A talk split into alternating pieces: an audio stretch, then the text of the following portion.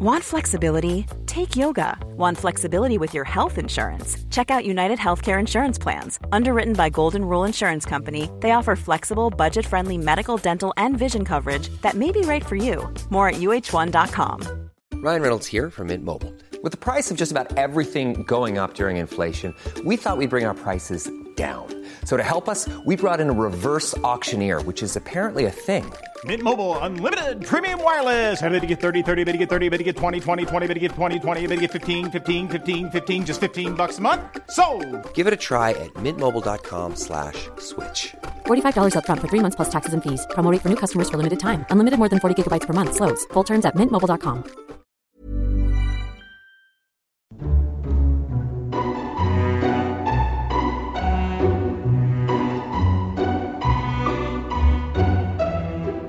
Hello and welcome to Lore Watch, a roundtable freeform discussion about lore and the games of Blizzard Entertainment.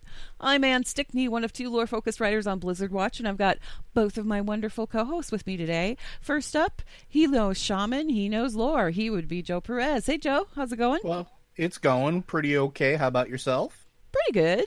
Pretty good. Um, also with us is a dude who loves warriors and also loves war, and that would be Matt Rossi. Hey Rossi, how's it going?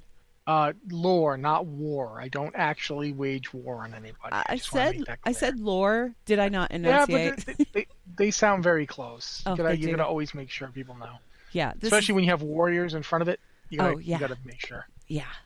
Anyway, uh, so this is episode one of Weekly Lore Watch. We're actually really excited about this. Um, if you're listening to this on Patreon, you'll still be getting every episode every Sunday as per usual. Um, right after we finish recording, I do the edits and I throw it up online. Um, if you're listening to this on the later feed, instead of getting it every other Monday, you're going to be getting Lore Watch every Wednesday from now on. So, congratulations and thank you to those that chose to support us via Patreon and help this all come to pass. By the way, if you'd like to throw some support our way, you can go to Blizzard Watch, or excuse me, patreon.com slash Blizzard Watch and help support the show there. Uh, I think we're still working on the secondary goal. The secondary goal is our D&D stream. We'll be doing more of those. How many more? Don't know. But if we hit that goal, that will happen.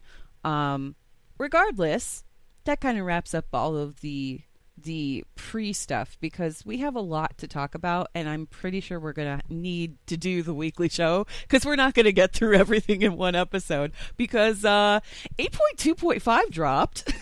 Just you know on the on the list of things that that happened. Um not only did it drop but there was uh, the wrap up to the war campaign, which included a full blown cinematic, like full blown, we're talking like quality, quality cinematic that was about what, six minutes? It was over six minutes long. Yeah, about that. Yeah, a little bit Yeah. more than six minutes. Um, and while we did, in fact, wrap up the war campaign, there were some things that did not get wrapped up. However, this week we're going to talk about the stuff that did get wrapped up, and we're going to talk about the characters involved and what happened. Um, next week we will be discussing the stuff that didn't happen, like, um, hey, where the heck is Tyrande in all of this? Because we have we have things to say about that. I think we all have things to say about that. Um, for now, though, uh, what we saw here, obviously, you guys, if you haven't played through all of the war campaign, we're going to be talking spoilers for it. So uh, if you don't want to hear the spoilers, stop right now. Go log in game, play through the end of the war campaign, and then come back. It doesn't take very long, and they removed the requirement for the Nazjatar part of the war campaign. You don't have to level the little dude to level three anymore. You could just go do it, um, which makes things a lot easier. Uh, I was able to go through on my Horde alt in like an hour and a half, couple hours, and get everything taken care of. Um, regardless, I think it's really interesting here where Saurfang's journey has gone. And I also think it's really interesting here because we definitely did not get a Garrosh 2.0. That was not what we got here. Um, it seemed like it was leading up to it, even to the point where we were approaching the gates of Orgrimmar, and it felt very much like what was going on again. Um, you guys have played through, correct? Yes. Just Lion side, but yeah. Okay. And Joe, I take it you've played through the Horde side? I've played through the Horde side. Um, I've watched videos and plays with the Alliance side 'cause I'm nowhere near completed on the the war campaign on the alliance side. Okay, I checked out both sides of it, and um, it was really kind of fascinating from the horde perspective because a lot of the NPCs and stuff that you talk to when you go into that final scenario, you can you could stop in between quests and you can talk to any named NPCs that you happen to find. Um, they all have things to say. One of them, Mayla Highmountain in particular, kind of punched me in the gut because she said that Ji was not there. Ji's the Horde representative for the Pandaren on, on the Wandering Isle. Um, and if you remember the Siege of Orgrimmar, you remember what happened to Ji in the Siege of Orgrimmar. And Maya says very specifically, Ji is in Thunder Bluff. He's seen the city invaded once before, and he does not wish to experience it again. And I was just like, break my heart, you guys. Come on. Okay. Anyway, uh, what we saw here, though, it wasn't Garrosh 2.0. It was much more to me, I think it felt like a personal journey. It was like Saurfang's journey um, from where he began, like way back when, to where he's come to now. Um, what do you guys think about how that was wrapped up with Saurfang? You go first, Joe. Conflicted. Um, I I don't think it was what I expected, which is always a good thing if you give me something that I don't expect or can't predict but also it felt weird to me. Like it was on brand for the character. Um, a lot of the things he said were were and the way that the vocalization of it was was was good. Like the, you know, I you know prided myself on living with honor. Have I ever actually done that? Like that. That's sort of like that conversation right? that he had with Anduin Wrynn was pretty significant. It was it was very very significant. Like I like everything up to that point, but it also felt it almost felt like a swerve for the for the sake of not being Siege of Orgrimmar 2.0. And it, like I felt like this should have been a thing way before this ever happened. If that makes sense. Like him challenging her to uh the duel, everything that happened, I felt it should have been a little bit earlier. But that said, I think it tidied up at least the horde side of things to a certain point. The other part that I sort of have a problem with, and I think Rossi and I talked about this a little bit on Twitter, is okay, so you have a handful of horde that didn't like what was going on and left, but everybody else stayed. What do you do with that? Like, and that's still like one of those loose ends. So it's like it, it, it was good, but it left me wanting more, if that makes sense. Okay, Rossi, what about um, you? I, I want to talk about the things I thought were really good first. Um, I thought the the in-game cinematic, the in-game render cinematic with Saurfang and Anduin talking, Saurfang comes off, I think, note perfect. Um, one of the things he does that I've wanted to see a horde leader do forever is he flat out admits, yes, we did awful things. We um, were terrible people, and the yeah. horde was founded on terrible things. Yeah, mm-hmm. like from the from the the path of glory on through like the you know the invading horde through Blackhand through Doomhammer, and he puts it on Doomhammer, which is something they need to do more often. Orgrimmar is named after a war criminal. Yep. And it it's the the legacy of the horde that the horde has preserved all this time is not always great and the fact that he he admits it he comes out and he puts examples he says something effect of you know we talk about honor have we ever displayed honor all good things anduin comes off a little weaker uh anduin's idea of you know well we've done bad things too and it's like no dude this isn't a competition you don't need to jump in there and try to say but we're bad too just listen to the man talk yeah, I agree with that. He's telling you something. I feel this like is... Anduin in that moment was trying to reassure Saurfang, but there was yeah. no reassuring the guy. Yeah, and there's no need to do so because no, Saurfang isn't he's accepted. wasn't at the point of collapse. Yeah, exactly. That but the scene where he comes down and he does the bit about, you know, where you know, we're going home and where is our home? And he makes the point that for whatever you want to talk about it, their home is now Azeroth. The the Horde, the Orcs this is where they are. When, when Thrall left to go back to Durotar, uh, not to Durotar, to uh, Draenor, he he made a mistake. Going to Outland is not his home. Azeroth is his home. Mm-hmm. And there, there, those that whole bit was really good. Um, the bit in the the more I don't know what to call the the cinematic. That's basically this expansion. We've gotten four cinematics that are intro cinematic quality. We've gotten like literally, I think, close to like 40 minutes of incredible cinematic. Oh yeah. And this one makes the point.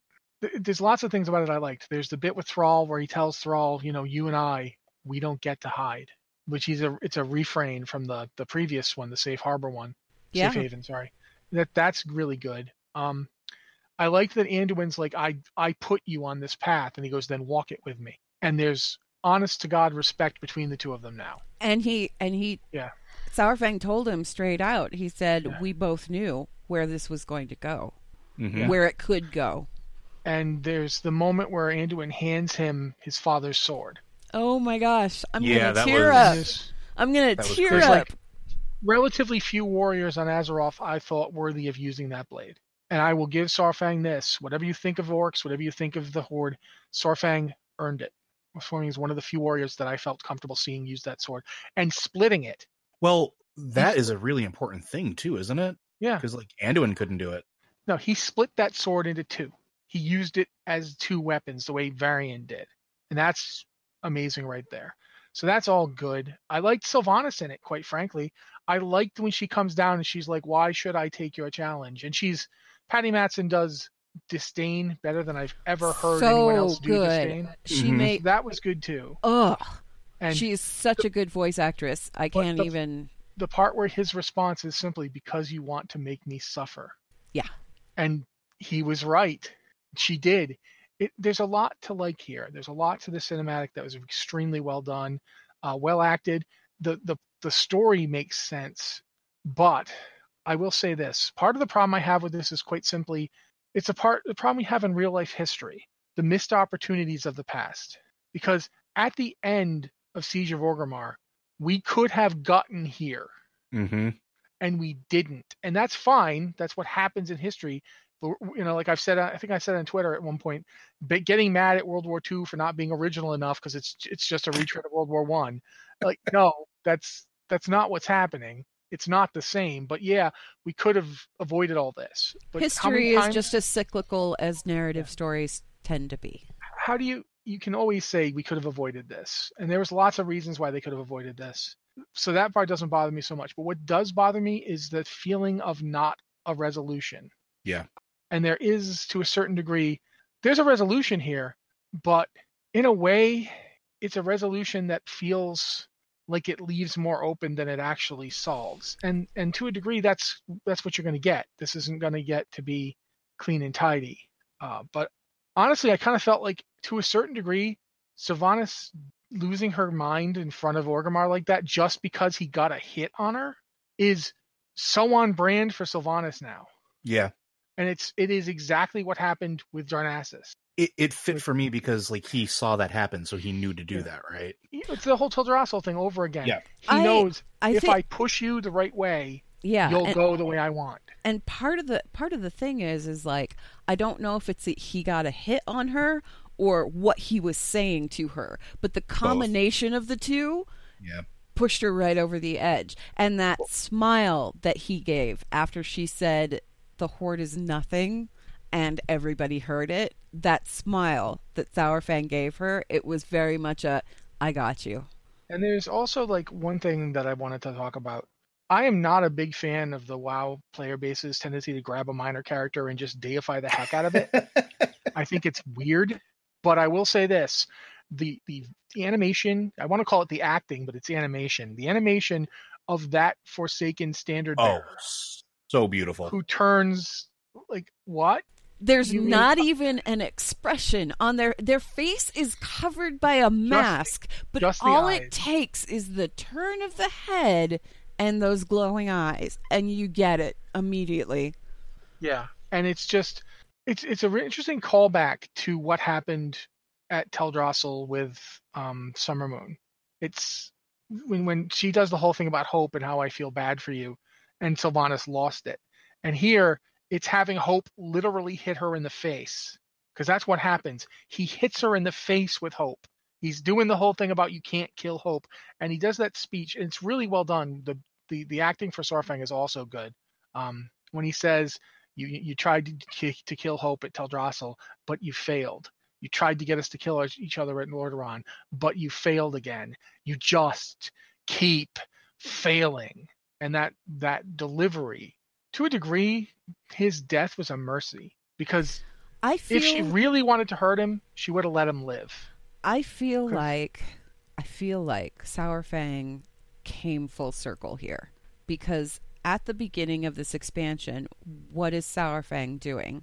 He's walking to the Alliance to just sacrifice himself for n- nothing, for nothing at all.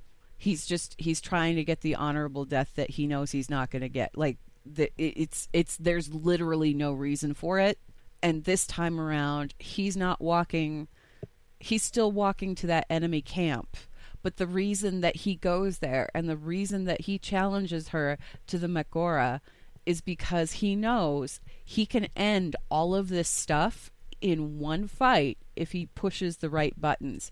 And in doing so, yeah, he's probably going to die, but he's going to save all of those soldiers standing behind him. And he's going to save all of those soldiers and all of those citizens that are standing behind the gates of Orgrimmar. And he does it. Yeah, and there's certainly you can't forget that Saurfang is the guy that planned the attack in the first place, that started all this. Yeah. And he's the guy who led that attack. And he's the guy who's who attacked Malfurion from behind when Malfurion was going to take Sylvanas out. Yeah. And that's something that really needs to be stated. Sylvanas had no chance against Malfurion. She was going to lose. She could not beat him. She might not even be able to beat him now, even with whatever she's got going on. But Saurfang made that victory for her. Saurfang was responsible for her. And that's the difference. That's the thing that we need to see more of. That he accepted that too. This was This this, was me. it when he was yeah, when he was walking towards that alliance camp in was it Old Soldier? Yeah, it was Old Soldier. When he was walking towards that alliance camp, he was prepared to just throw in the towel and give himself up and die just because he felt bad about what he had done. With this, it's him taking responsibility for what he had done and snuffing it out before it had a chance to go any further. And he knew exactly how to do it. Those words that he spoke, everything that he said, that that like I said, there's so many moments in the cinematic. Y- you were talking about that character, the standard bearer, and how there was that little look to the side. There are so many moments like that in this cinematic. And the thing is, is like, I totally get why they went with a fully rendered cinematic because they could not have done this with just the in game stuff. They could not have gotten those facial expressions. They couldn't have gotten those little subtle things like that smirk when when Saurfang tells her, you want to make me suffer she gives this little there's just this second where she has like this half smile and then she like turns around to get her blades. And and it's all these little tiny subtle moments but i think that what we saw here with Saurfang's story was just it was really it was beautiful. And it I put think, him yeah, that- up to the level of of Broxigar, his his brother, without Not being a ripoff of it. yeah. Well, And I feel like that may be part of Saurfang's story too. Is you know he's living under the shadow of this dude who went back in time and struck the only successful blow against Sargeras, right? With the w- wooden axe of Cenarius and all of that. And meanwhile, he's living with all of this tragedy and stuff, and can't even get an honorable death. And, and by confronting Sylvanas one on one, that absolutely, I mean, obviously, it didn't make up for everything that he's done in his lifetime or everything that the Horde has done in their lifetime. No, but, but, it's it's similar to what happened to Grom. It's in that still Grom full- didn't make up. yeah, Yeah, there's It- also Grom another didn't make up for everything. Okay, Joe, I'm sorry. Go ahead. No, no, that's fine. I was going to say there's also another important thing about this death of a character that I don't think we've seen in any other major story character or any major P- NPC to this Mhm. date. He got to choose the condition and worth of his death finally. yeah, Everybody, every other NPC that we've lost, every other person we've lost so far hasn't had any sort of agency in their choice. Even That's very not entirely true. No, I'm going to disagree with you about Varian. okay. Go ahead and say it, but I'm going to disagree with you. I was gonna say he made the best choice he could at that exact moment, but it wasn't necessary. You know what I mean? Like it was, it was in that moment he did what he did to let them escape, and it wasn't necessarily like it, it was good, but it wasn't. It wasn't something that like, he got to choose what it accomplished beyond that I- initial like thing. You know what I mean? I feel like That's what I'm trying to say. I feel like that opening cinematic for Legion, where he was writing the letter to Anduin with the locket. Varian knew going into that that he was not going to come out alive.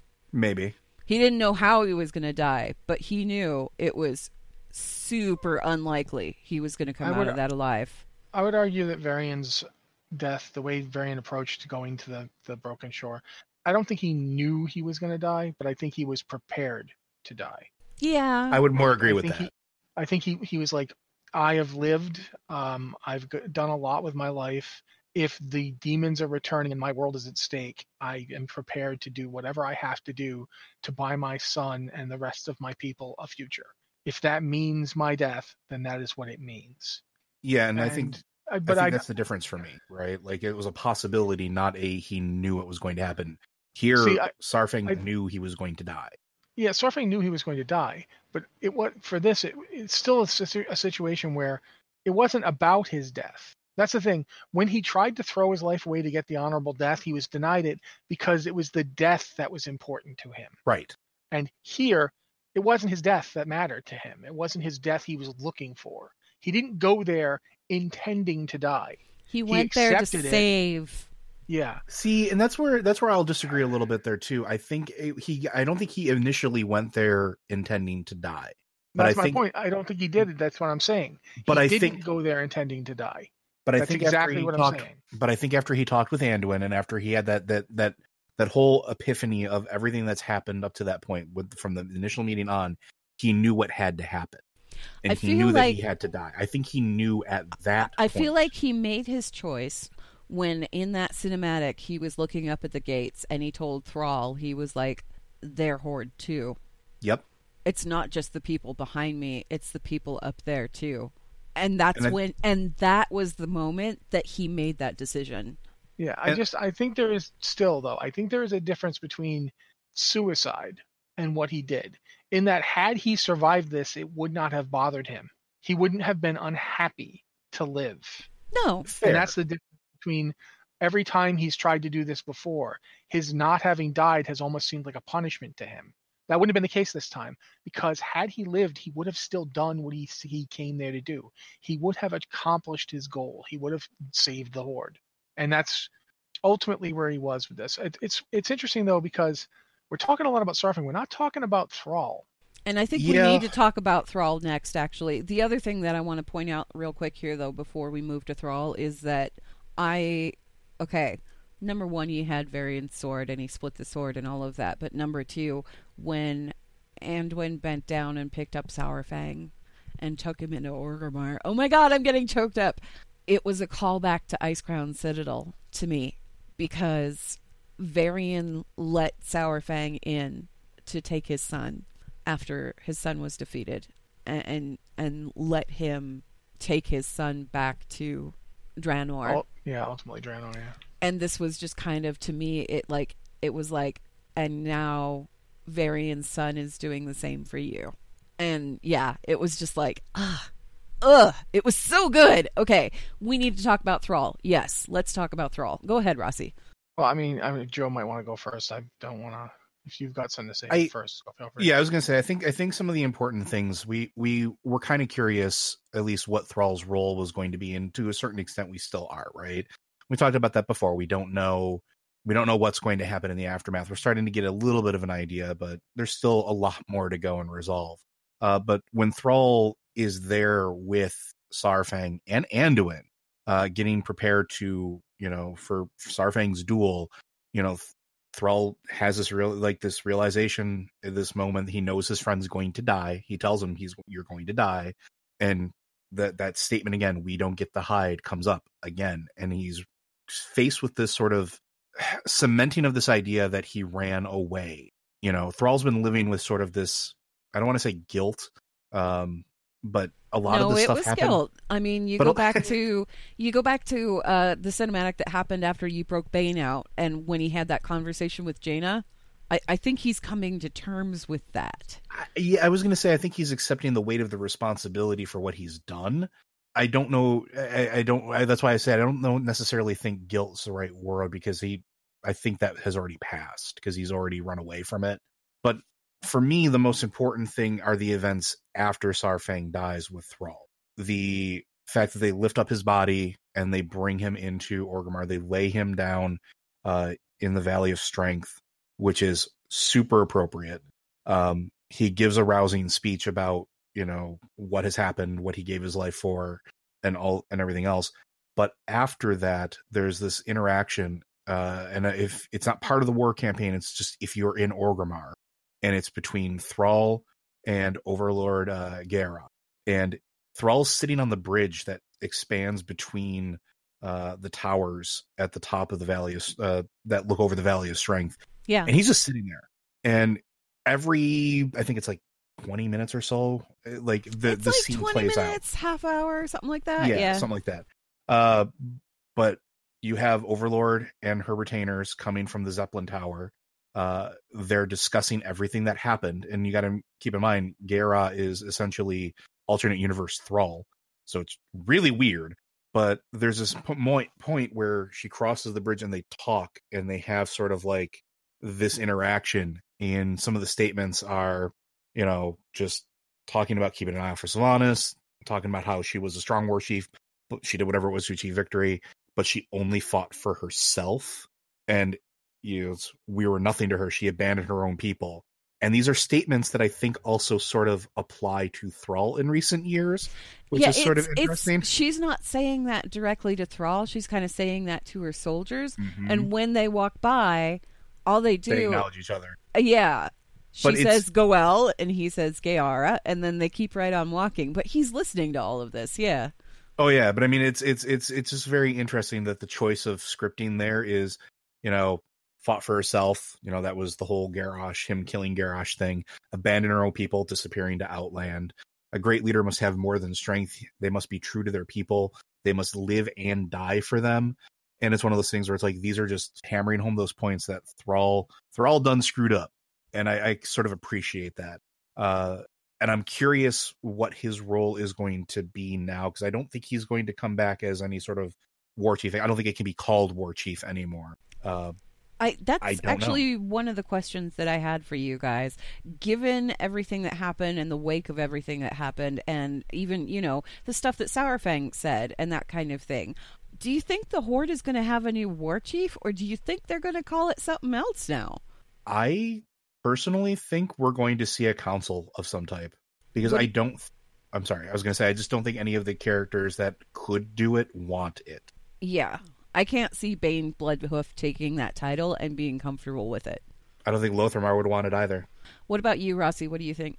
Um, well, first off, Geya'rah is not alternate universe Thrall. She's his sister. Um, she may be his sister from a different timeline where he didn't get born, but nevertheless, she's his sister, not his alternate self. They were born at different times. They aren't living the same life. They're they're sister, they're siblings. I will die on that hill. I, I will. I don't will, why it's important. I will respectfully disagree, but continue. well, you you you're wrong. Sorry. Um, but um, to get back to what you're actually asking, I don't know because I think it would be a good sign of progress for the Horde to abandon the War Chief title. I think that's a, a really big sign of breaking the cycle to a degree. Um, and at this point, War Chief has become the defense of the Dark Arts position. Since Thrall stopped being War Chief, we've had Garrosh, we've had Vol'jin, we've had Sylvanas. Nobody stays in this job too too too long. You know what I mean? It's it's got its a lot of problems. Either they overreach themselves, or they end they end up dead. Either way, it's not looking good for this job. It's almost like at this point going to a haunted house to take that title. So I think both for like just pragmatic reasons and for the fact that it's it would be a good breaking of the cycle to abandon it. So I would like to see that happen. That doesn't mean it will happen. And if they chose, they could certainly have Bane take the job or Can I- Lor'themar. Can I just interject for a moment here and say, you know, unrelated to everything else, I know that uh, Chris Metzen isn't with Blizzard anymore, technically, like he's not in any role or anything like that. But man, it was good to hear his voice again. Oh yeah, Well, I think that to go back to like I didn't actually get to talk about Thrall, so I'm going to go back for a second. Go for it. Go for it. One- of the things that that's interesting is how Thrall has kind of matured into a role where he can. There's a bit where uh, I can't remember his name, Zappy Boy. I can't remember the guy character's name. Uh, he comes running up, and Thrall just puts out a hand and stops him. And when Saurfang has died, when he is, you know, he's dead, and they're picking him up, and he's like, "What? do- What do we do now?" And Thrall just says, "We take him home." And it feels like Thrall has actually matured into a leadership role finally hmm he's actually when he was when he freed his people, he was a leader, but he was a leader who who acted out of like youthful zeal. You know, he was angry and he he'd been through a lot and he took up the role because nobody else was doing it. Um, Doomhammer wasn't doing it. Grom wasn't doing it, and he he served as a goad and a spur to get them to to move, even when it cost Doomhammer his death. You know, he was it was because Thrall got them to move. He's now lived long enough and been through enough and seen enough that he now kind of understands the other side of it. He understands the cost. And you see that when he's, you know, he hands Saurfang his axe. He's like, here, you know, take it. And that's the other weapon that he uses when during that fight. Is he uses he has Thrall's axe in one hand and he has uh, Varian's sword in the other. And he's finally put himself into place. I don't. It's the right only way I can think to put it. Before he didn't know who he was. He's kind of grounded himself yeah. in his identity. yeah, he knows who he is. He went, you know, for all that you know that we say that Thrall ran away. His time away has allowed him to look at who he actually is. He went and lived in, in Outland. He went and lived in Nagrand like his ancestors would have. He he raised two children. He's got two children there. He's got a wife there. He lived as a man, for lack of a better word, as an orc, whatever. He lived as an orc. He lived just as a person, and he knows the costs so much better now. I don't think this thrall would have settled them in a desert, and that's one of the biggest problems. Is he went and settled them in a desert, and as as people as as Garrosh pointed out to him, nothing grows here. Mm-hmm. Why did you do that? You're going to settle us somewhere, settle them somewhere where they can get food. So many of the problems that that happened between the Horde and the Alliance afterwards are the fact that there's no trees and no food. You couldn't build a city and you couldn't grow anything to eat there. So you ended up having to take it from elsewhere. Where else were you going to get it? It's not like the Alliance was going to give it to you. And I think he's in a position where if they were going to have the war chief title, Thrall could do it. Thrall could be their leader, but I don't think he wants to. I think when he said to Saurfang is what he still feels. When he says, I will not lead the Horde. He can be there for the Horde, but he's not going to lead it. And I don't think anyone wants to be war chief. I think yeah. it's it's not even a title that that elves have. So the blood elves are like, yeah, no, okay. Uh, Bane has a lot tied up in what happened to his father. He's not haunted by it and he's not you know, it doesn't drive him or or obsess him, but it's part of him. That title and those traditions are what killed his dad. He's not going to just strap himself into them. So I feel like this thrall is wise enough to recognize that that his people have changed. That for one thing, I think we've all said this. Um, this is not the orcs and their buddies anymore. Mm-hmm. This is not, you know, orcs and then, you know, other dudes in the sidecar. The orcs are one out of a great many people. There are probably just as many Forsaken in Orgrimmar right now as there are orcs. Yeah. Oh yeah, because they got nowhere else to go. Yeah, yeah, if if not more of them. Um, and I think that's why it was so important that it was a Forsaken that turned and looked at Sylvanas when she said, you know, the Horde is nothing. You are all nothing. Because when she said you are all nothing, she means everybody. And that's important because and I think we're seeing like the stuff you see after the the post Sylvanas leaves, Saurfang dies parts, where um, one of the ones I've seen is Lady Liadrin shows up in in in Orgrimmar with like a, a Blood Knight entourage. Yeah. And she's like, remember, we're here to patrol the city. We're we're here to, you know, you're not here to fight with the, the, the, those who serve Sylvanas. That's not what you're here for. We're here to patrol the city and keep the order. There's no war chief and N'Zoth is still out there somewhere. So you are to keep the peace. And I think that's Thrall's role is going to be along those lines. Thrall is here to help. He's not here to lead or rule. He's here to help. So that's why I think we're definitely not going to see a typical war chief come back. I don't. I think the title war chief implies that you're only the, you're the leader for war, mm-hmm. and it's like it comes from the old horde because the old horde needed a justification. Remember, the original war chief position that the old horde used was descended from the time when they were fighting the ogres, and they wiped out the ogre city and said, "Nope, we're never doing this again. This was too much." So I think they're gonna Thrall's in tune enough with himself. I think they're gonna they're gonna do away with that position. And I think Thrall's going to be instrumental in it. I think what I find interesting about Thrall is that he represents And in his leadership, initially, he represented. This is why I found Saurfang's speech to Anduin so interesting because Saurfang went into what the Horde actually was and who they were and what they were founded on and the history of it and all of that, right? Thrall wasn't there for any of that. Thrall was born and raised in a, a human encampment by humans. He was taught to read by humans. He was taught the concept of honor by a human. He he had a human that he viewed as, as a sister in, in Taretha. And when he came out of that and when he broke out of that, he went looking for orcs to learn more about who he was. And who did he talk to? Who was the first orc he found and had a long conversation with?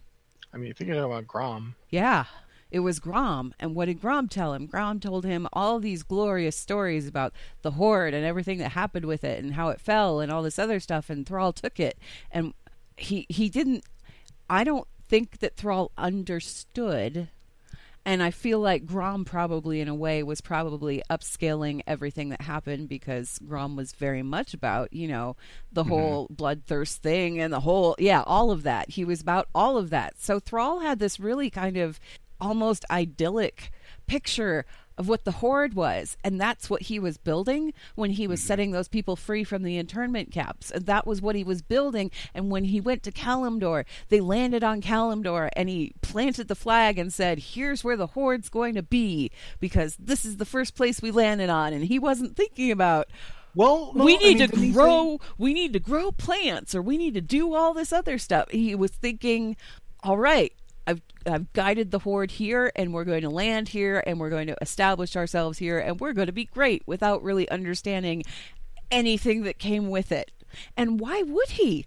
Given his background and given mm-hmm. his upbringing, how would he even understand any of this stuff? So, like, Thrall, in a way, Thrall's Thrall's role as as war chief of the Horde, it was almost like him playing dress up kind of in some ways because everything that he tried to do was stuff that he thought was like good ideas, but it wasn't necessarily stuff that the Horde would do. So, like when he's trying to make peace with Jaina and all of that, and they're trying to make diplomacy happen, that's unheard of to the rest of the orcs.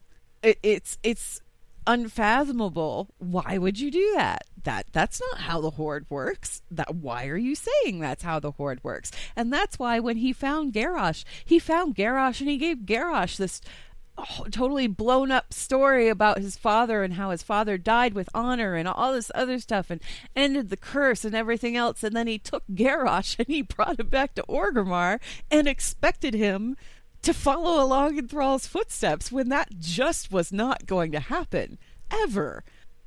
And I think that that's something that Thrall has been coming to terms with. It's really interesting to me. You know, I keep going back to that conversation that he and Jaina had after they broke Bane out. In that conversation, when he's talking about things, Jaina's relating to it because a lot of what he's talking about, about blaming himself for everything that's going on, it, it rings true with Jaina too, because that's the kind of thing that she's felt for years and years and years. But it's also Thrall kind of coming to terms with what he did when he broke them out of and it wasn't just like leaving the title of war chief to Garrosh. It was the entire span of his reign as war chief that he's looking at and coming to terms with.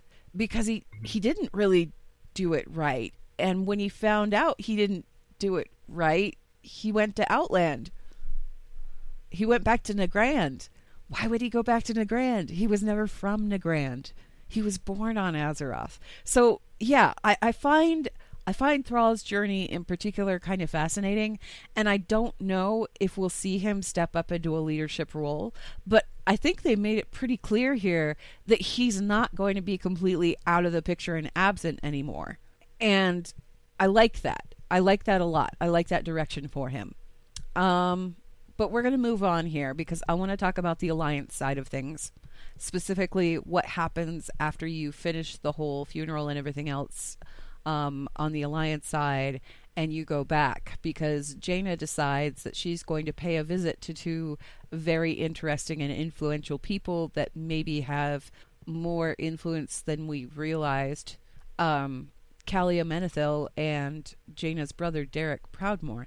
Dang it! I was so hoping you wouldn't say who it was, so I could swap in a Khadgar and Magni joke. But. Khadgar and Magni Bronzebeard. No, she she goes to meet uh she goes to meet up with Calia, and she goes up to meet and she goes to meet up with Derek, and they have a little conversation. And Rossi, do you want to talk about that? Did you finish that part of it? Oh yeah, I know what happens. Okay. Um, essentially, what happens is we find out where Derek Proudmoore has been this whole time, uh, and it is. I, I, think a lot of us knew that's where it was going to be. We pretty much assumed when Jaina said, "I have a friend who can help you out." We pretty much assumed mm-hmm. it was mm-hmm. going to be Calia because, yeah. yeah. But this is Calia's first actual appearance in game since she died and came back, so it, it's it's still cool to see her. And uh, Derek seems much better off. And if Sylvanas has got hooks into his brain, they don't seem to be working at the moment. We don't know. I mean, who knows? Maybe like she'll show up and say his code word and he'll Manchurian candidate on us. But for right now, uh, he seems to be more in control of himself. And uh, Jaina's Jaina even comments on it, and they have they have a nice talk about perhaps they could then help others. They don't say straight up, maybe you could help the Forsaken, uh, but they do they do hint heavily that Calia could do more than just. And Calia's really guy. hesitant about it too because she's like, yeah. I barely understand what's going on myself. Mm-hmm. Yeah, exactly. But uh, Jaina hints that you know Calia might have a greater role to play in the future, and uh, Derek is like, you know, if we can help, maybe we should, but you know, I, I don't know. I, I wouldn't be anywhere without Calia. And Calia's like, oh, you did more of the work than you think. I, I was just, I just helped. So it, it's a nice conversation. It's simultaneously low key and extremely high key in that they don't say much. Like they don't actually say much of anything in terms of what's going to happen in the future. Calia is not like to, to Lordaeron or anything like that. Uh, for one thing, there's no Forsaken there. They're all they're all Orgrimmar, so she would be going to the wrong place. But I mean, there's there's no nothing concrete, but a lot of possibility. There's a lot of what does this mean? What's gonna mean? What's what is Calia gonna end up doing in the future? What's Derek going to do in the future? Is Derek gonna be like her her Nathanos? Can I just uh, say for the record that I think it's kind of interesting that we had Jaina Proudmoore hooked up with Arthas and they were going to get married and then they didn't, but now Calia and Derek seem to be spending a lot of time together. And yes, they're both dead, but there there's like yeah, it seems like kind of poetic that the two of them are chatting. They are from the same age. They are from the same kind of background. They do understand, like they're both from that time period where Lordaeron was still Lordaeron and Kul Tiras was still, you know, under the House of Proudmoore, all of that other stuff, and you know, the Second War was going on. yeah, Jane is Jane is a little younger than Calia. Yeah, uh, but they, she and Calia were friends because you know you hung out with people yeah. of your station, and there were just weren't that many people of their station. Plus, you know, Jaina was with. dating her brother, so yeah. So there's there's an interesting truth to that fact that you know Derek would be of he'd be a little older than than Calia, but he's in the same basic age group. So yeah, they would have known each other, or at least of each other, and I'm sure they would have met occasionally since you know Derek would have made the trip over a few times, especially when they were actually part they were actually fighting during the war then definitely there would have been possibility for some contact before Derek died. What's also interesting is that Derek has also got a huge amount of missing time. Yes. In that he died during the Second War and has only recently been raised, whereas Calia lived through it all. So she can explain to him, she can give him the context that he's lacking. So there's there's a lot there's a lot going on here. Um, I'm not sure. That's the Again, interesting part about Derek is because what you don't realize, and you kind of have to put it in perspective, is that everything that happened between the Second War and now, Derek doesn't know about. So everything that happened with the Third War, the formation of the new Horde, everything that happened in World of Warcraft Vanilla expansion, and every expansion since. This is all stuff that Derek does not know about. It's a lot. Yeah, a lot has Derek, happened. last time Derek Proudmoore even heard about Sylvanas Windrunner, she was um she was like a powerful figure amongst. She was a ranger general. Elves. She was a ranger yeah. general in the High Elves, and and that's yeah, that's probably the last he heard about her.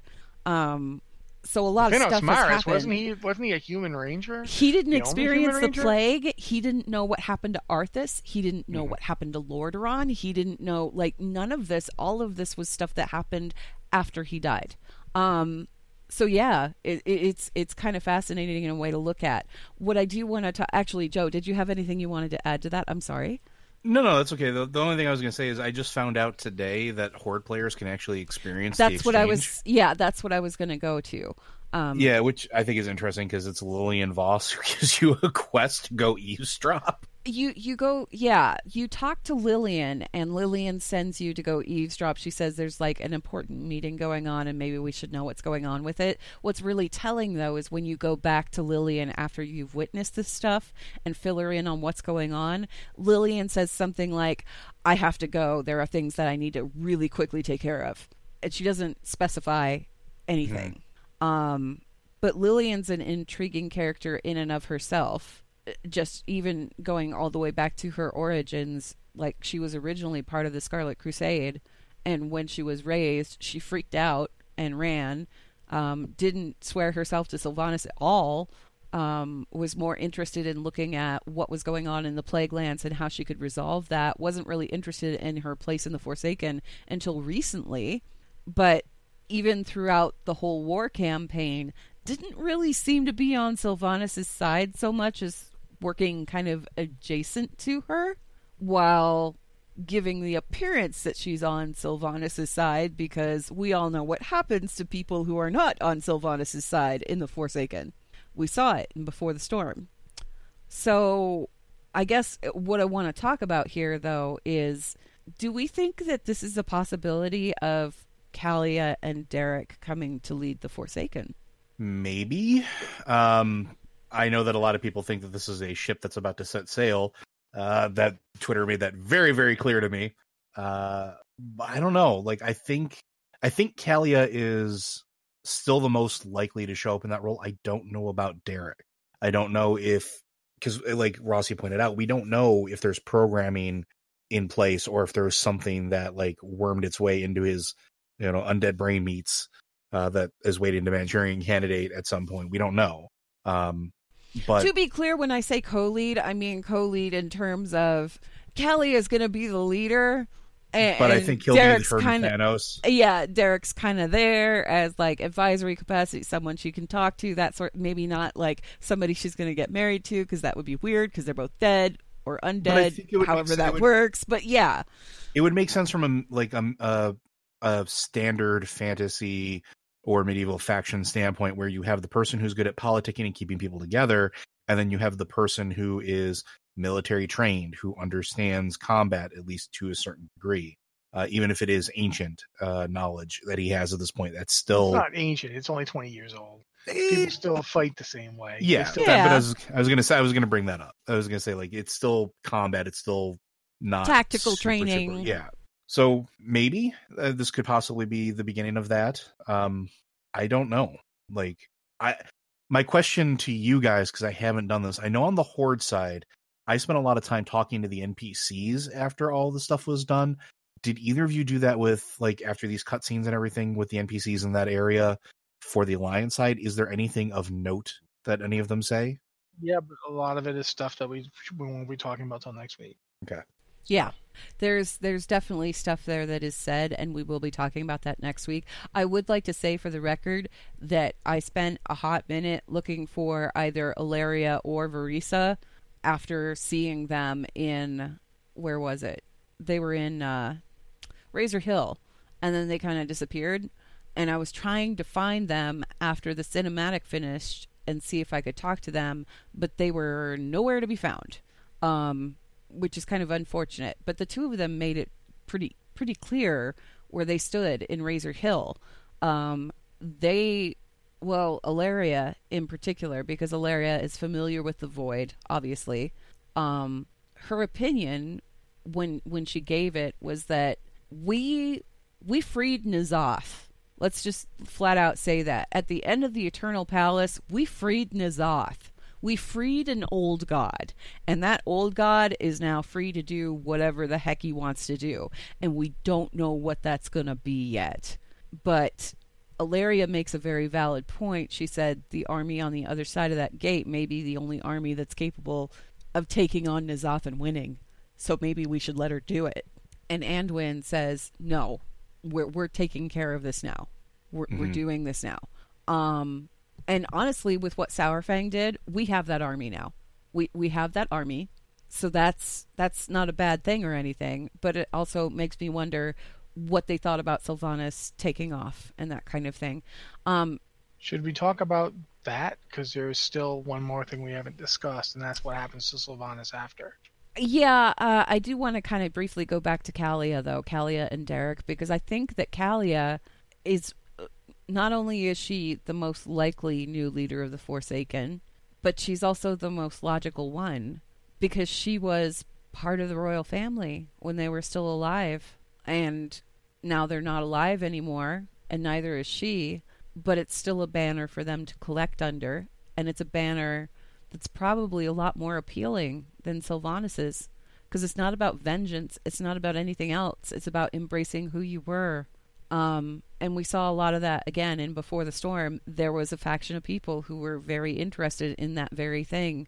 And now it feels like that's something that could be openly encouraged. And I don't I don't know about anybody else, but I keep going back to this whole they're going to they're going to remove the faction divide and everything I see is kind of pointing to it. I don't know if it's actually going to happen, but it feels like it's a possibility. But yeah, let's move on and let's talk about Sylvanas because she does make her escape in that big, huge, beautiful rendered cinematic, but players who were loyal to Sylvanas, who went through and actually like reported everything that was going on to her, they get an additional piece of scenery where they get to go to Windrunner Spire and that's where Sylvanas is gone, and Nathanos is with her. And yeah, Rossi, I'll let you talk about that. Go ahead. Well, first up, um, for those of you who've been writing your Nathanos Sylvanas fanfic all these years, you have been officially validated in game because when That you ship get is sailing officially. yeah. when you get there, um, Sylvanas is, is giving orders to Nathanos what he should be doing next, and you you missed it. You don't actually hear it, but he she's like, you know, take care, Nathanos, and she says Nathanos very differently. She she does a definite inflection, but he straight out responds, you know, safe journey, my love. So he just straight out calls her my love. So uh, if he was ever at a point where he couldn't express those emotions, he now can, and he does. He straight up calls her my love.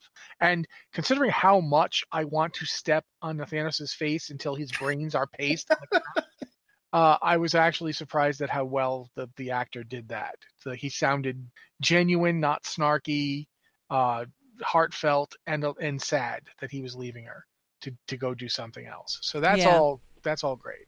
Then you get to take a little tour up Windrunner Spire with Sylvanas while she's she thanks you for your service essentially, whilst basically telling you to your face that she does not intend for anybody to survive this. That you know she made a deal with Azshara. By the way, remember I called that? I said that she'd made a deal with Azshara, and you guys Yeah. were like, maybe she doesn't. No, she did. Yeah. She straight up says, I made a deal Yep. with Azshara, and No, that deal we- can we- still work. I mean, we discussed that in, in detail and kind of came. I'm to talking that to everybody, not just yeah. you. Oh, okay. Anyway, go ahead. But you get to that point, and she's like, "Yes, the deal I made with Azshara could still work. N'Zoth is coming, and even the old god is a servant to death. Like you know, Yeah. he, will fight. He'll fight the forces of. Uh, the- He will fight the forces, the united forces of Azeroth, And leave their bodies in the streets. Yes, and more will die, and they will leave their bodies in the streets for me. And in the end, they all serve death because nothing lasts. And she's basically telling you right to your face, "Yeah, you, you too. You're going to end up dead. You know, you have no Thank you Nothing for your service. You're gonna die. Yep. and so that's the you know, if you're wondering how your Sylvanas loyalist then goes back to the Horde, probably like I got nowhere else to go. I better get back there before they find out I worked for her. Uh, but yeah, so so you you find out that she does have some sort of plan. All the deaths from this war were part of that plan. Like she Yep. she even says you know that their their you know their sacrifice has you know has served well. But so there's a lot going on here. A lot with Sylvanas. You know, we don't know exactly what she has planned, but clearly she has something planned. And what's really interesting is we don't know what happened to Xal'atath. Yep. She, she doesn't use it in the duel, and we don't see it. There were a the lot of people asking if she was using Xal'atath in the duel, specifically because the cuts on Saurfang were like bleeding void energy or whatever that was. That's the thing is, it's not void energy. It's not. the same It's her black it's, arrow. It's the same thing as her black arrow. It's like Yeah. necrotic stuff, but the You thing is, see is like it wasn't her. Xal'atath that she was using. No, no, it's not. But if you look at her, the stuff coming off her just before she fights him, it's the exact same stuff as when she bursts into Banshee form in the original cinematic, Mhm. and then comes recoalesces and screams for the Horde. That's what's leaking off of her, and that's what she hits him with to kill him. It's it's all like it's like death energy. It's like it's like the shadowy death magic that we've seen. Fun from the story.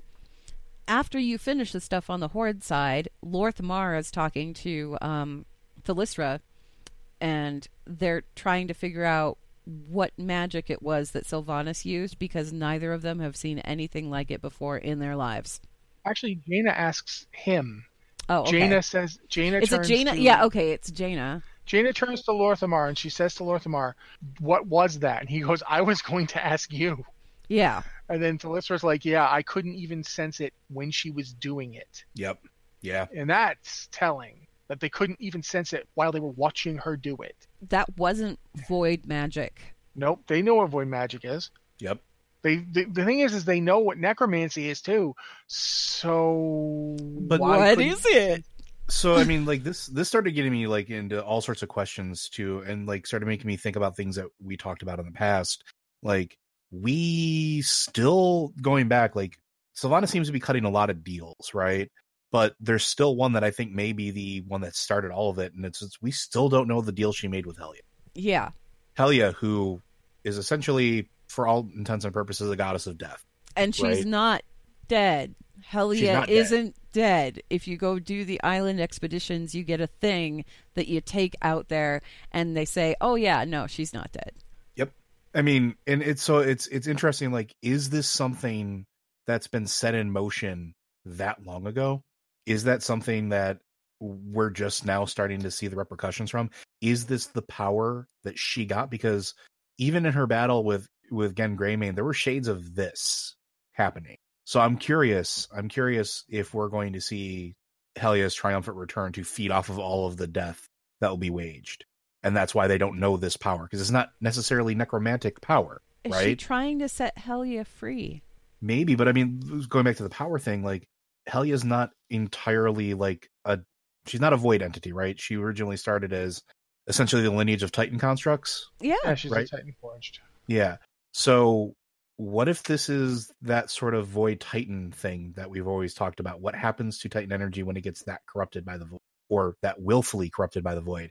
Maybe that's why nobody knows what it is because it's not void energy, Titan energy. It's not arcane energy. It's not necrotic energy. It's something completely different. Something nobody has experienced before on this material. And you know who probably knows a little bit more about it? Our favorite Pokemon master, That narrows Oh, it down. yeah, Odyn. Odyn. Odyn. Yeah. Yeah. Because he made her. He did. And After I he feel traded like, his And eyeball, he sealed to- her Yeah. After he feel traded his like- eyeball to something. You're right. yeah, in the Shadowlands. I, I feel like I feel like Helya and Sylvanas would probably get along on a level that we haven't seen before too, just because of the nature of who they are and how they came to be. Oh yeah, their Sylvanas- backgrounds are so similar. Sylvanas had her life taken from her. Helya had hers taken from her. Neither one of them willingly Forced into servitude. forced into servitude. and, And death by a and un- powerful ma- male figure. Yeah. So I mean, there's a lot there. There's a lot of levels there that they can like identify on. So yeah, I'm but not Here's something that uh, you guys just made me think of. okay. Go for it. You're not supposed to kill an old god because it can unleash untold horrors, right? Mm-hmm. But what actually happens to the old god when you kill it? We got the Sha. No, no, no, no. That's what happened to everything around the old god. Ah. What happens to the old god? Hmm. When you kill something that isn't supposed to exist in the first place, where does it go? Does it go anywhere? Does it go to the Shadowlands? Can the Shadowlands hold it? I mean, specifically, Y'Shaarj was dead, but his heart was still there and still capable of funneling power to Garrosh and having chats and all that until, other stuff. Until the heart got finally dissolved. But Yeah. again, that's not that's not the entity. That's its remains. Does it go back to the What- void? I don't think Does it it, would. or does it? we here's the we thing. talked about this before. It's so far like transmuted or mutated from a pure void creation. Can it? I just thinking about this in terms of what happens. There's that old there's that old Lovecraftian saying that is not dead which can eternal lie, and with strange eons even death may die. What happens to a thing that is literally from outside our reality when you kill it? Can it die? If it does die, what does that mean to it? Because we've seen what death can mean to just mortals. Yeah. Mortals can endure past death. Mm-hmm. Look at Arthas' whole thing is I saw nothing but darkness, but he saw it. He experienced it. You know, there's if mortal beings that are just, you know, were created and then you know, curse of flesh and then they die and they can their ghosts can exist and endure. What about an old god? And what happens after you keep in mind Y'Shaarj died before the ordering of Azeroth. And before Helya was even a thing. Yeah. And who knows what it was that Odyn spoke to. And why did it want an eye so bad? Which is one of those things So you're gods thinking- love. You're thinking that maybe the Shadowlands is what was created at the the Yas, Y'Shaarj's first death, Or the crater. that- or the crater, and then the the uh, entity that's there might be the leftover remnants of it. Or I mean, it might you know it might not be, but it certainly, in fact, it, it's very possible it's not. But I mean, even if even if it's not Y'Shaarj itself, it could be the wound you inflict when you kill something that isn't supposed to die. I like that theory. Azeroth, Azeroth had to experience this. The absence Azeroth- of existence. Azeroth had to experience all this stuff that made the uh, the the Emerald Dream possible. The Emerald Dream is like all tied together with Azeroth. It's everything that Azeroth can possibly be. It's its potentiality, its nature, its life. It's Which all is those really things. weird because when you look at the void and the void is like a place of where every possibility is truth and every possibility could be, the Emerald Dream is almost kind of like a reflection of that Kind of, and that's probably why the Void had such an easy time getting into it. with the But- Emerald and staying there for so long, yeah. And the Shadowlands, however, are what if you have a nascent Titan and you force it to see the death of something like that? Ooh. You've got the and not just see it, but the thing was part of it. That that symbiotic necrophagic entity that was not necrophagic, sorry, uh, light phagic. I forget the word they use, Phot- photophagic or something. That entity was in Azeroth. It was Mhm. buried in deep, and he came along and he plucked it out. He ripped it out of Azeroth and he wounded it. So now you've got a wounded child, not even a child yet. It's still not even born. You've wounded it terribly, and you've forced it to undergo like it would have experienced that death. And now, just as its dreams are going to be like places of of life and possibility and things happening, what are its nightmares? Because the Emerald Nightmare isn't Azeroth's nightmares. No. It's an old god infecting it. So what is what do you do with the trauma? What does Azeroth's trauma look like? What is Azeroth's Dissociative offensive identity disorder at an Azerothian scale. Maybe just the very fact Planetary that death never- dissociative identity disorder. Well, no, because I mean, uh, so uh, No, but it makes sense. It- there. Like a it- fra- like yeah. that big of a trauma causing that sort of fracture that may have been the cause of the creation of the Shadowlands. and for all that Sylvanas is clearly got her own agenda, she's never she's not lying when she says these things. When she says you're all nothing, you know, everything ends, nothing lasts. These are true statements. Tin soldiers and little. Yeah. When she says that everything ends and that nothing lasts, she's not lying. She's not just cackling malevolently. She went through it. And she so did saw. Azeroth. Yeah.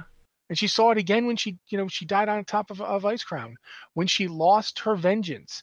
Think about having that as your sole motivation and then you lose it and you need to try to find something else and you witness what comes after death. And she even says when she's on the spire, she even says to the to the horde player, she says, I, I sincerely wanted to help them when she's talking about the Forsaken. I I, I Yeah. felt for them. She didn't want them to go to the same place that she did. and there's just this there's something going on here like there has been all expansion death has been the, the between the uh the drust and thros and the death gods and you know Bwonsamdi and all of it death and death entities have been from the beginning dealing with us playing with us you know Helya certainly is a pretty good including the Lich King. Yes, and Helya is certainly a good candidate for being involved in this. but I don't think Helya is the end game. I think whatever took the eye in exchange for power did so to deliberately set up something like Helya. Helya was its goal. And whatever it I feel is- like I also feel like um that whole exchange of eyes thing. You said he took Odyn's eye. Why? And I feel like while Odin was busy peering into that world, it was busy peering into ours Yeah, that certainly does seem to be one possibility, absolutely. and watching what was going on on a clinical level almost. Watching all the toy soldiers in tin plate. It's interesting, and it's definitely something to chew on and think about. We are running over time here though, so we need to actually like wrap things up, but we will be back next week.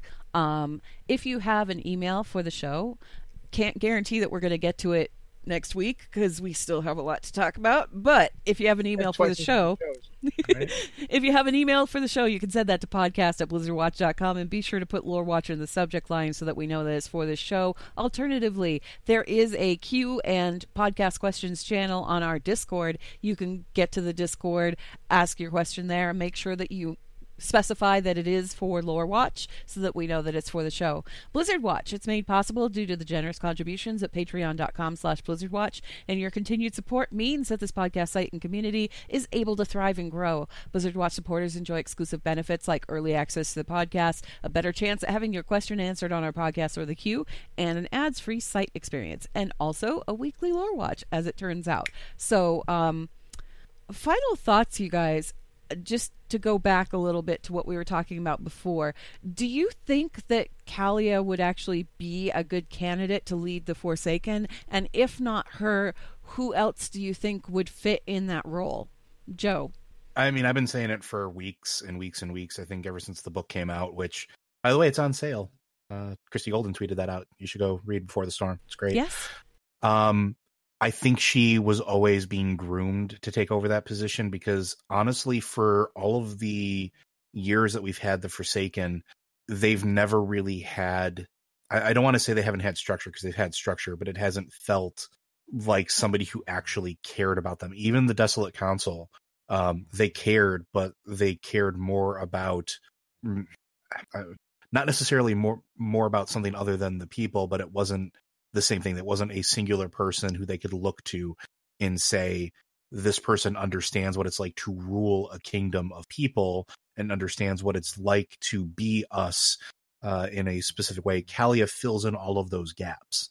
She, uh, for the most part, she's understood the devastation of the scourge. She's seen the devastation uh, of the the life that the Forsaken have to leave now she's most likely to be able to fill those gaps, give them hope, bring them together, and walk them through from all of this hatred and dark path that they've been pushed on for all these years to we can we can heal these wounds. We can become a people again. We can not we don't have to be these rotting carcasses that sit inside of the hole in the ground. And i think that yes i think she's most likely to take over that role and bring some form of peace to the forsaken Okay, Rossi. Uh, all of that was great, but I'm thinking from a different perspective. The best possible outcome for the Forsaken in terms of effective leadership would be to have Calia take the lead because everything Joe said is true enough. Have Derek as her right hand and have Lillian Voss as her left hand. Yeah. And the reason you want to have Lillian Voss on your left hand is because if she's not at your left hand, she's probably working against you. She's going to stab you in the back. You don't want that. You do No. not want Lillian Voss working against you. She has messed up a lot of people. Um, and I think that it would be interesting to finally have instead of just having Nathanos do everything the way he has been, he's just Sylvanas is always, and Sylvanas only had a left hand. He didn't have a right hand. I mean, she didn't have a, le- a right hand to say, um, maybe not. Having Derek there to to serve more as a conscience type figure to say to be the guy who doesn't really understand the modern world but knows you know what he's experienced. So you know, I, I went through that. Let's not let's not do that thing. That that's kind of getting Sylvanas. And to have Lillian on the left hand saying, okay, this is the most expedient thing. So why don't I just go assassinate a few people and that'll be handled. And I think that that would be a good triumvirate to lead the Forsaken into the future. Failing that, Lillian Voss should be in charge. I feel like the more I look at the Forsaken as a whole and who they were and how they've come to be where they are, the Forsaken are almost kind of a representation of the stages of grief. And they allied under Sylvanas, who took them through anger and vengeance and all of everything as far as they could go with that. And I feel like Calia is probably the best figure there to usher them into acceptance. So I really hope this is where we are leading um, and and going towards because I, I think it would spell some really interesting new things for the Forsaken. You have to realize that the Forsaken, when they when they banded together under Sylvanas, it was a bunch of humans. It was the former citizens of Lordaeron rallying under a high elf high ranger or a high elf ranger general. Um, she wasn't part of Lordaeron. She didn't know what that place meant to anybody. She wasn't a citizen of the area. She didn't know anything about its history, but she very much wanted revenge on whoever it was that had done this stuff to her, and everybody was really on board with that. But I feel like, particularly with Before the Storm, we see the Forsaken kind of reflecting on who they were before that, and, and trying to come to terms with that. And I and I feel like Callie is probably the best option for that. And yeah, I would put Lillian as like a second place but I like the idea of like a triumvirate between the three of them. Um, and we've seen that come into place before with like you know the dwarves. They have their council, so why not have something similar going on with the Forsaken? I don't know. I will say one other thing. One other thing I want to say before we move on. Mm-hmm. Entire, Sylvanas' entire reign as the Banshee Queen has been her asking a question. Yeah. What are we if we're not slaves to this torment? And Mm. they've never answered it. They've never answered what are we if not slaves to this Mhm. torment. Calia Because might have that answer Yeah. though. Sylvanas was never going to get to the beyond that part. She was never going to get to the not being slaves to this torment. But Calia can, and maybe with her they could get past it. That doesn't mean that that's what's going to happen because sometimes you miss an opportunity, sometimes the wrong thing happens, and sometimes bad stuff it follows. That's pretty much the lesson of Miss, Mists of Pandaria. Things didn't go well. Um, so maybe that'll be what happens this time. We don't know, but that would be what I'd like to see. All right. Well, thank you guys as always for listening, and we will see you again next week.